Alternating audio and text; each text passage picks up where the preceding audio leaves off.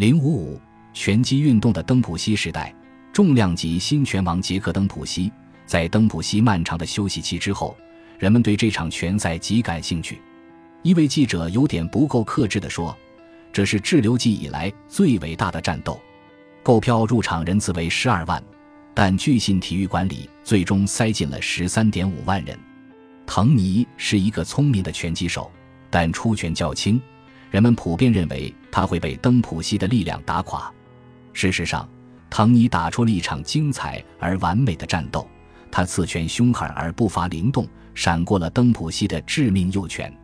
登普西整个晚上都被滕尼牵着走，而滕尼则不断用自己的尖锐刺拳戳对手，让登普西疲惫不堪。积累效果相当明显。到了第七轮时，登普西的脸肿得一塌糊涂，他的一只眼睛根本睁不开，另一只眼睛也好不了多少。他追了滕尼一整夜。但却只打出了一记好拳，最终，滕尼靠着点数轻松取胜。事后，登普西伤痕累累，肿着脸回到家，把妻子吓坏了。妻子赶忙问他出了什么事。“亲爱的，我忘了闪避。”登普西回答得很巧妙。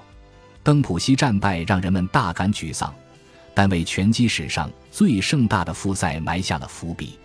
为了最大限度引发观众的兴奋。同时，利用此种局面尽量赚钱，主办方安排了若干轮资格赛。第一场资格赛在杰克沙基和吉姆马洛尼之间进行，就是前面提到的林德伯格独自飞越大西洋时，全场二点三万人停下为他祈祷的那场比赛。沙基轻松取胜，他将在七月二十二日跟年长但仍然可怕的杰克登普西进行另一场资格赛。两场资格赛都安排在洋基体育场，自然让鲁珀特心里暖洋洋的。所以，当七月降临美国，也就是理查德·伯德和他的团队在法国水面迫降，纽约遭受第一轮热浪侵袭。卡尔文·科利兹穿着牛仔套装庆祝自己的五十五岁生日。林德伯格起飞前往渥太华，亨利·福特的手下们为他起草向犹太人的道歉信。几个大国的中央银行行长在长岛秘密聚会的那个星期，全国人都惦记着杰克·登普西的准备和斗志。大量记者堵在纽约的萨拉托加湖训练营，每天发回报道说，好些年都没见过登普西这么来势汹汹、意志坚定、拳头狠辣了。不料传来了可怕的消息：七月二日，一辆警车抵达训练营，告诉登普西他家里发生了惨剧。登普西的弟弟约翰尼最近几个月行事愈发离谱，他年轻的妻子埃德娜带着尚在襁褓中的孩子向东边逃跑了。约翰尼·登普西跟踪母子俩来到斯克内克塔迪的一家旅馆，离他哥哥的训练营仅有三十二千米，开枪打死了埃德娜，接着调转枪口自枪而死。他没有伤害自己的孩子。杰克·登普西大感震惊。警察开车送他到斯科内克塔迪辨认尸体，之后登普西回到训练营，躲在小屋里，谁也不见，也不应门。所有人都担心拳赛无法如期进行。让大家关心的是，隐居两天后，登普西从小屋里现了身，表情严峻地恢复了训练。在巴黎，博德中校的队员们处理完了正式日程，决定在城里比林德伯格更多姿多彩地过完最后一夜。阿克斯塔带着乔治·诺维尔到蒙马特的某家夜店过了一夜，他们听爵士乐，放浪形骸。伯恩特·巴尔肯跟一群住在巴黎的北欧人度过了醉醺醺的海盗之夜。伯德拒绝参加，早早就睡了。莱文和钱柏林此时也在巴黎，却似乎被排除在了庆祝活动之外。莱文到了这时才领悟到了公共关系的重要性。他突然向法国航空俱乐部捐赠了十万法郎，在勒布尔歇修建了一座会所。他还给南杰瑟老夫人打去电话，老夫人始终拒绝接受儿子再也不会回来的事实，神志变得有些异常。他认为儿子正跟颗粒飘荡在北大西洋上，舒舒服服地靠吃鱼为生，等着路过的船只救援。莱文向其他飞越大西洋的飞行员提议，让两架飞机一同飞回祖国。但大家拒绝了这一邀请，一部分原因在于伯德的飞机成了残骸，他永远没能再次起飞。一部分是因为向西逆风飞行过分冒险，还有一部分原因是没人想跟莱文太过亲近。钱柏林在欧洲待腻了，决定几天后就跟伯德的团队一同搭乘利维坦号游轮返回。莱文答应钱柏林为这次冒险活动付给他二点五万美元，但最终所付还不到一半。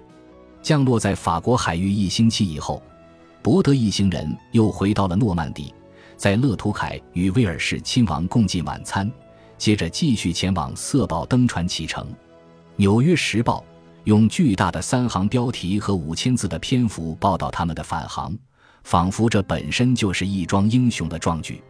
随后，整个航空界都变得静悄悄的，显得甚为诡异。这个时候，伯德和队员们在海上，林德伯格把自己关在长岛，全心撰写。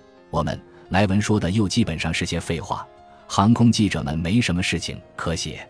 七月十二日，六个星期以来的第一次，《纽约时报》的头版竟然没有航空故事。不过，在第一版的最末尾有一个必须一提的神奇故事。据美联社报道，前一天在加拿大，一架为加拿大政府做空中勘测工作的飞机从马尼托巴湖附近的一座机场起飞。飞机上有飞行员、摄影师和测量员共三人。天气状况很好。几位目击者称，这架飞机正常的升到近六百米，等它从一道云梯里钻出来。旁观者一脸惊恐地看到三个人一个接一个地跳出了飞机。从六百米的空中坠地身亡，他们为什么要跳出飞机摔死自己呢？人们猜不出任何说得过去的理由。七月中旬的主要新闻是，新一轮更残酷的热浪正席卷全美大部分地区。七月十三日，纽约的气温在下午四点达到了三十三摄氏度，其他地方甚至高达三十八摄氏度。七月十六日是个星期六。全市因炽热而死的人数达到二十三人，在整个东部地区至少为六十人。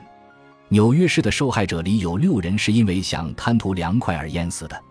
八岁的男孩里奥·布若佐夫斯基幸运地活了下来。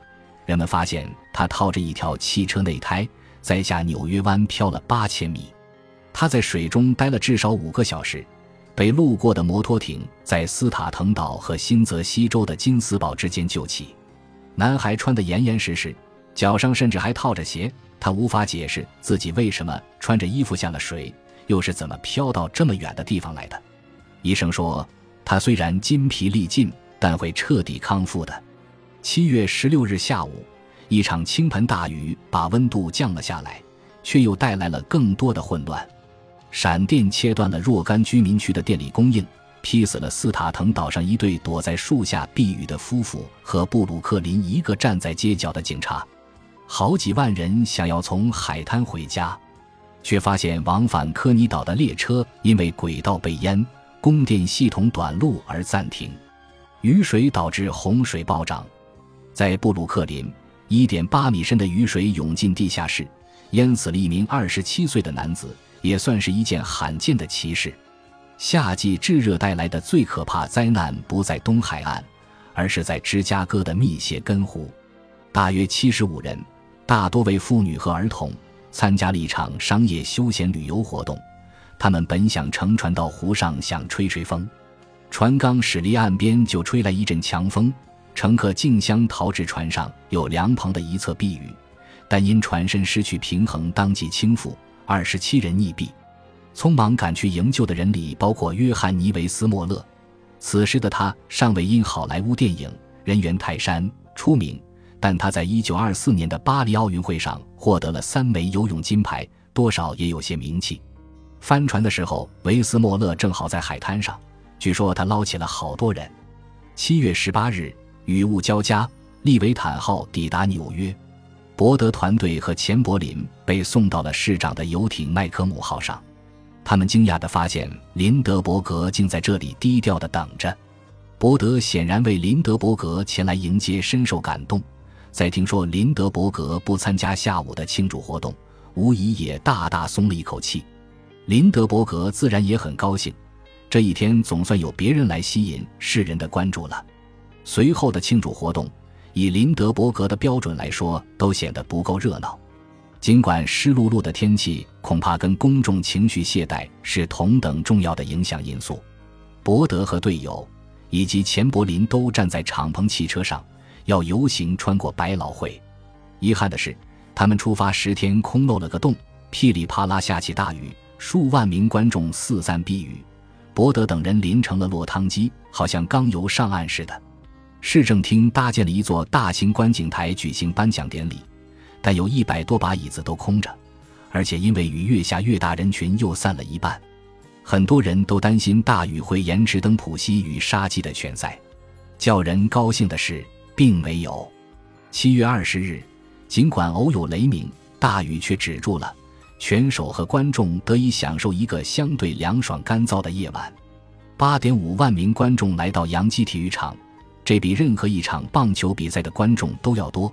但对拳击比赛来说，球场上还能再多摆上千张椅子。虽然很多人根本看不到比赛的具体情形，但那不碍事。门票收入达到一百二十五万美元，创下了非冠军争夺赛的纪录。市场级米沃克、富兰克林·罗斯福、牛仔明星汤姆·米克斯、商人贝纳尔·麦克菲登和印度的路特兰王公都到场观战。还有两个人悄悄去了却，几乎完全被人群忽视：理查德·伯德和克拉伦斯·钱柏林。